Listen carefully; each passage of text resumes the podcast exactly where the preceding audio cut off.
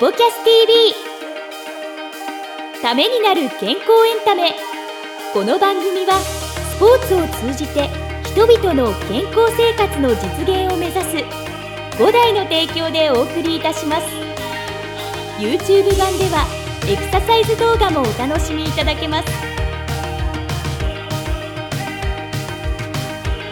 こんにちは早川上です石崎裕太です。ためになる健康エンタメスポキャス TV 今週もよろしくお願いします、よろしくお願いします。さあ、えー今回も5台、えーこれはセンター南はい。支店からお届けということでなんですけどこれね第1回の時はちょうどこのね、スタジオがですねオープンしたということでですね、ええこれ第1回と比べると結構内装変わりましたよね。そうですね。あの、いろいろと雰囲気が出て、えーまあ、機械もね、設置して、ねいろんなことができるように、素晴らしいですよね。えーだんだんなってきましたね。ねガーデニングというか緑なんかもあってですね、ええやっぱり空間で本当に変わるなと思うんですけど、ええまあ石崎さんといえばですね、はい支店オープン請負人ということでですね、いやいや。まあでも結構今までもいくつかオープン関わいってやいや、ますよね。あの、ちゃんと関わってるのって、あの、亀戸っていうね、大きなところで、そういった広報とはいはいブランディングとか、なんかそういったものは、あの、協力させてもらったりとか、まあ、いろいろやってるんですけど、うん。いやでも本当素晴らしいなと思うんですけど、そういう視点からね、見たときにやっぱり新たな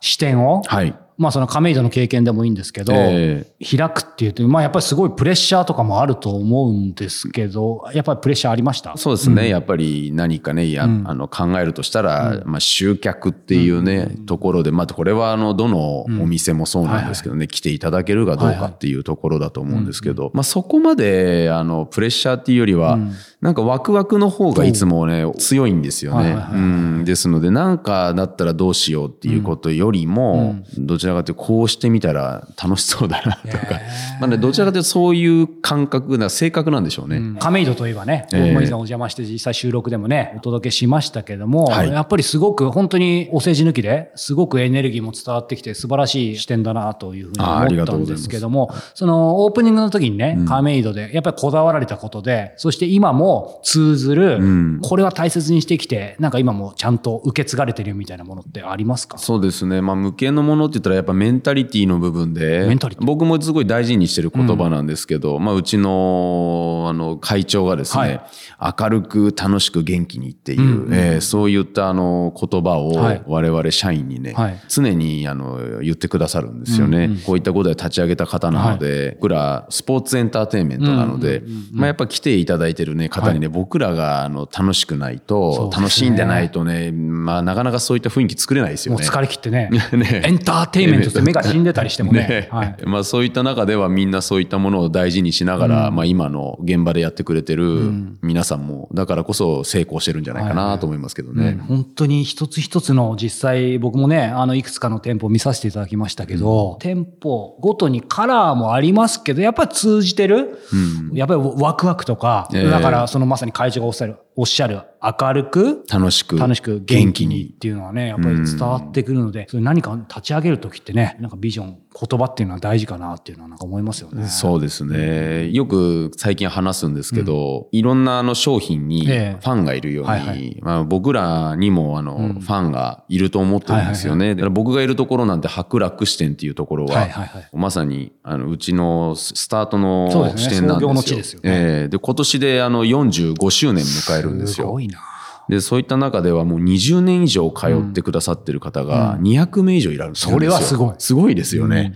で、もう45周年っていうところで、僕なんて生まれてないところからスタートしていはいはい。て、感謝、感激。やっぱりあの、今いてくださってるお客様に、そういった楽しんでいただけるようなものを、やっぱ提供し続けなきゃいけないから、皆さんを基本とした考え方で、うん新しいお客様ももちろん大事なんですけどね、やっぱりそういったあの、コアであって、あの、ファンでいただける方をベースにして、あの、もっと共感をこうやってね、作っていただけるようなことをね、あの、僕らがやっていかなきゃいけないかなと思ってますね。素晴らしいですね。ということでね、当然レッスンに関してはね、はいこれ実際5台、えーね、いろんなスクールに足を運んでいただきつつ、はいえーこちらのスポキャス TV ではですね、えー皆さんの、まあ、健康アップデートさせるようなですね、はいお話を今後もお届けしていきたいと思っております。はいということで、えー今回も、えー本編をお届けしたいと思います。えーそれではどうぞ。どうぞ。まあでもここまでお話ね、伺ってきましたけど、やっぱり改めて思うのは、今、日焼けの方の話に最後になりましたけど、うん、まあ、日焼けにしろ、髪にしろ、肌にしろ、やっぱ全て本質は同じですよね。そうですね。そうですね。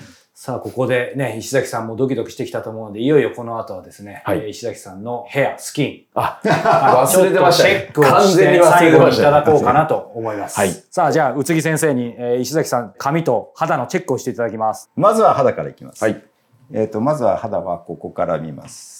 これを見ますとですね、この丸いキメと、三角のキメと、あと四角いキメいろいろなキメが散在してるというか、これちっちゃいキメですよね。つぶつぶ見えますか？見ます。子供の時と赤ちゃんだとか、まあ、幼い時とあまり変わらないキメなんですよ。で、もともとこういうキメの人は、はい、まあ、昔だったらベビースキンとか言ったんだと思うんですけども、うん、持ち肌だとか、まあそういうあの人たちが持っているタイプのキメなんですね。はい、で、そういうタイプのキメがあるかと思うと、こういう、ここは四角いですよね。この。これはでっかい三角形。うん、全体的な肌年齢というと、まあ20代から30代、もしくはこのちっちゃいやつは子供ですから、だけど最大まあ30歳か40歳ぐらいの肌はしてますね。問題は、赤ちゃんの肌から、えー、こういうあの40代ぐらいのちょっと四角くなっちゃってるような肌まで、いろいろあるんですよ。うんうん、で、これは2つの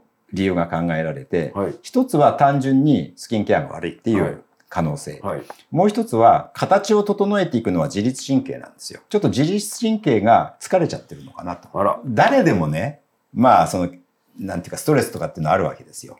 だから、誰でもあるようなストレスだったらいいんですけども、やっぱりちょっとその、かなり深刻なストレスがあったりすると、この形が本当に乱れてくるんで、その、それは気をつけた方がいいですよね。はい、あとですね、問題はこれ赤いんですよ。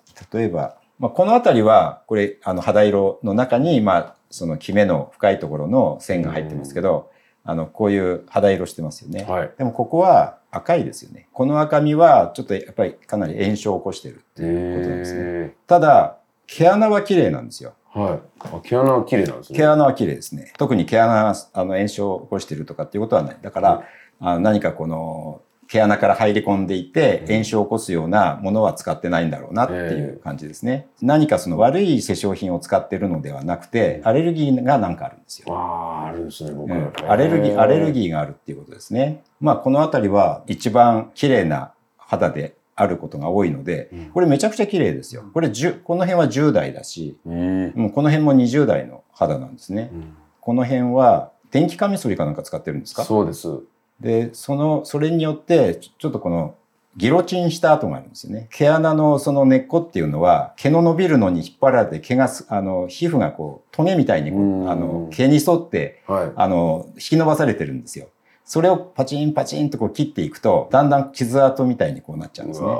だからそう、これはあんまりこうギュッと押し付けて、普段髭を剃らないで、ちょっと軽くこうツインツインツインと切るぐらいにしといて、本当になんかこう、ここぞという時は、ある程度深剃りしてもいいと思うんですけど、根っこの傷が多いですね、という感じです。だけどこのアレルギーがちょっと真っ赤でありありますよね。ねはい。ものすごく赤い。あ、これ、ここはもう毛穴も赤いですから。ただアレルギーがある割には色素が少ないっていうか、くすみがないんですよ。肌としては強い肌だと思うんですけど、何かに刺激されてるっていうことですよね。ああ、そうなんですね。はい、あ、首もですね。首も真っ赤ですね。で、だんだん髪髪にこう入ってきますけど、真っ赤ですね、これ。真っ赤なんですか？真っ赤です。これ髪の毛に何かつけてますよね。石崎さん、でもあれじゃないですか？だから色入れてる、抜いてるというか。まあ前ですけどね、ずいぶん前にやってますけど。毛染めですか？そうですね。ああ、そうですか。いつ頃？半年は経っちゃいます。ああ、そうですか。えー、毛染めの影響があるかもしれないですね。ああ、の、毛染めをした後で痒くなったり、ちょっと赤くなったりしませんでした？気がつかなかったです。あそうですか。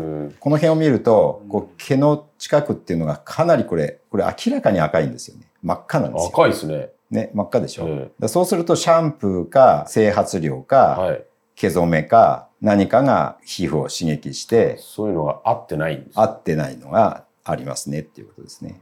ちょっと下をこう見てください。はい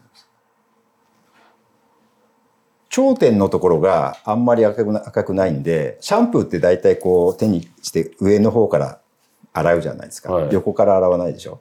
だから、シャンプーの影響だとすると、やっぱりここが一番赤いはずなんですよ。だけど、ここはそんなに赤くない。そう、シャンプーではないだろうな、ということですね。そうですねもしかしたら毛、あの毛染めの影響がまだあるかもしれないですね。アレルギーっていうのはですね、はい、もうわずかな量でアレルギー効果を出すんですよね。毛染めと、はい、あともしかしたら、あの前にパーマかけたんで、あそそのパーマ液の可能性ってありますかね？パーマ液で肌が悪くなったっていうことは、あんまり、あの、延べ何万人か見てますけど、ないですね。ないですね。はい。あの、毛染めは、うわ、肌が真っ赤ですよ、とか、あの、肌がすごい悪くなりましたね。どうした、何したんですか？って言ったら、ああ、3日前に毛染めしましたとかっていうのはもうごく普通にあることなんですけど、えー、パーマかけたんですっていうことはないんで、僕はパーマはあんまり皮膚には影響ないというふうに思ってます。はい。ただ毛染めはものすごくやっぱり3の ,3 の法則で、毛染めに対して弱い人は色がある間影響しますね。ああ、そういうことなんですね。はい。ちょっとここ見せていただけます、はい、はいここのところがもう、あの、真っ赤なんですよね。うん、っていうことは全身なんですよ。はい。っていうことはもう毛染め、毛染めか、家の中に毛染めしてる人がいれば全員影響を受けます。お風呂、バスタブ。で、そういう人は、あの、大体、こう、お風呂ってこう、なんか、ここで、こう、首をつけて寝るじゃない、あの、寝て休むじゃないですか。そういう風呂ですかまあ、普通のそうですね。そううん、そうすると、ちょっとそこ見せてください。この辺が一番赤いんですよね。これ見えますかね、真っ赤なんですよね、これ。これ見てください。これ。真っ赤でしょ？はこんなに真っ赤なんですよ。これも影響を受けちゃってるんですね。影響を受けてるんですよ。ただこ、この白く見えるところ、これはあの正常なところですね。はい、この首の根っこのここは真っ赤ですから、本当だ、うん。この辺もピンク色ではあるけれども、まあ、健康と言える色です、これがね。でも首は違うんですよ。首はもうこうやってまあそういうあの影響を受けます。あと洗濯機の中。はい。あの、そういった洗濯機の中で、あの、毛染めの粒子だとか、それから合成洗剤の粒子だとか、そういったものっていうのはもういっぱいありますのでね。アレルゲンっていうのはですね、もう本当にわずかな量で、ああの、アレルギーを起こすんですよ。えー、うん、なんか体育館みたいな工場の中で、例えば蕎麦粉だとか、小麦粉だとかを使ったお菓子を作っていて、向こうのラインにはそういったお菓子の材料を使ってなくても、まあおそらくその風に乗ってとか、なんほんのわずかな量の粉というか、こう浮遊物みたいなものがお菓子の中に入ると、それを食べた人は死ぬほどのショックを受けるっていうのがアレルギーなんですよね。うちのあの手術室は壁が全部フィルターになってまして、それでそこに空気をこう流して、あのフィルターかけたえー、空気を入れてるんですけど、空気をまあフィルターかけてるんですけども、じゃあその中だと、その花粉症だとか、そういった花粉なんかはほとんどもう取れててないはずなのに、じゃあ花粉症の人が手術室に入っていったら楽になるかっていうと、やっぱり涙は出るし鼻水出るんですね。つまりそれほどわずかな量でアレルギーっていうのは起こすものなんだということなんですよ。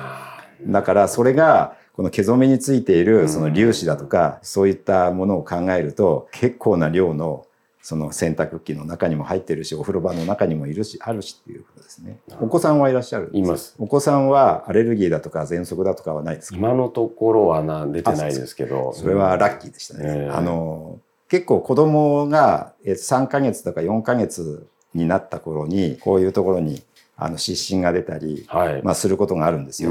毛染めが原因であの湿疹が出たりすることっていうのは、まあ、あるみたいで、うん、そそういったそういったところから話すと、まあ、良くなったりする。で皮膚ですけどものすごくキメが細かくてこれ最高にいい肌ですよね。ただし炎症がありますっていうことなんですけどそういう炎症がある割にはあのキメがすごくキメがあるっていうことは細胞分裂がちゃんと28日周期で、はい、あのちゃんとできているっていうことですね。その目で見るとこの辺になるとまずこれイボですね。これイボなんですね。イボ。イボ。はい。それそれとこうツルツルじゃないですか。ツルツルであの氷張ったみたいになってて、しかもさっきのキメと比べてどうですかこれ。100歳のキメですよ。いいえ。あの、肌年齢でいくと100歳ですね。100歳はい。80歳でもこんなに大きくないですから。で、こういう皮膚のいわば良性腫瘍みたいなものがたくさんこう、あるんですよね。まあこれは紫外線を浴びてるっていうこともあるかもしれませんけどね。で、こうやって毛穴がこうすごいクレーターみたいにこうやって穴が開いてますね。でこうやって見るとそこは真っ赤になっていてあの神秘が薄くなっていて、まあ、コラーゲンが溶けて穴が開いているみたいな感じですね。これアレルギーですよね。アレルギーが一番問題ですね。だからよくあの洗ってあのシャワーお風呂入った後もこの辺をよく洗いなるべくその影響を受けないようにするっていうことが重要だと思いますね。あと、やっぱり頭の中もあの結構炎症があるのでどうしても細くなりがちになりますので、よく洗うということですかね。うん、そうですね、うん、はい。よく洗うしかないですね。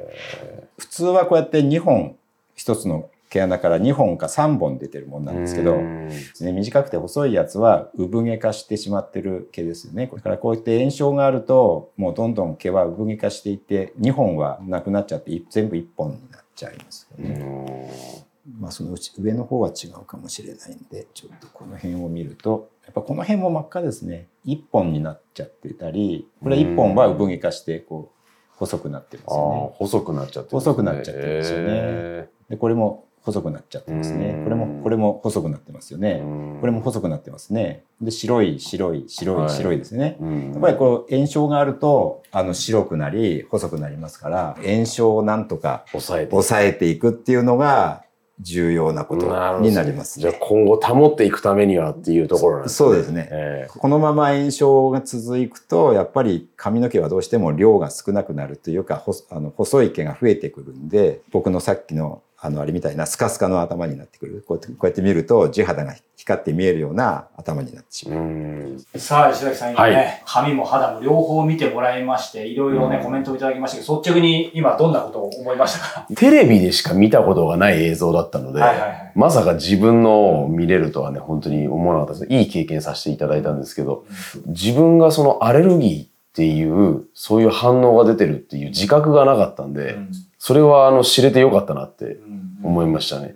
あとは、その毛染め。もうこの年になってくると、白髪を気にしたりとか、うん、まあ、あとはちょっとしたファッション的なものとかっていうので、でもそれがこれほど皮膚に影響してるんだっていうことは考えもしなかったので、これから考えさせられますよね。うんさあ今日はですね、もう先生にもお話尽きないほど、ね、もう一晩中お話がかっていたいんですが、はい、あのね、番組の都合上残念ながら時間のもうエンディングなんですけども、今までね、こう肌だったり髪のこといろいろ伺ってきましたけども、改めて僕自身もですけど、この番組見て聞いて、やっぱりね、肌、髪、まあもっと言うと、その自分の人生そのものに対してすごくプラスになると思うので、ちょっとトライしてみようかなと。先生のお伝えいただいたことをっていう方、もしくは、ちょっと今までもやってみたけど挫折しちゃって、でもいずれにしてもリトライしてみようかなと。これからまたリスタート、スタートしたい方に向けて、先生、改めて本当になんか一言いただけるとしたら何でしょう？やはり、その、あまりにも自然から逸脱したような生活習慣っていうのは、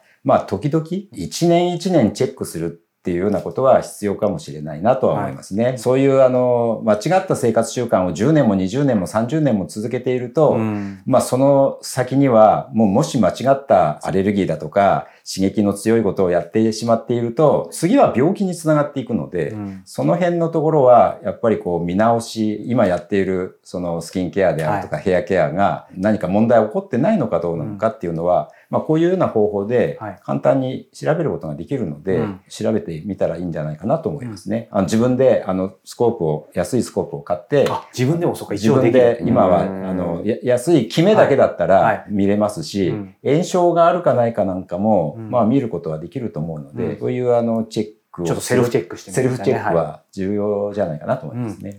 はい。ありがとうございます。ということで、今日は、えー、クリニック宇津木流の院長、宇津木隆一先生にお話を伺いました。宇津木先生、ありがとうございました。はい、ありがとうございました。さあ、えー、今回ゲストでご登場いただいた宇津木先生の本を、実はプレゼント。そうですね。はい。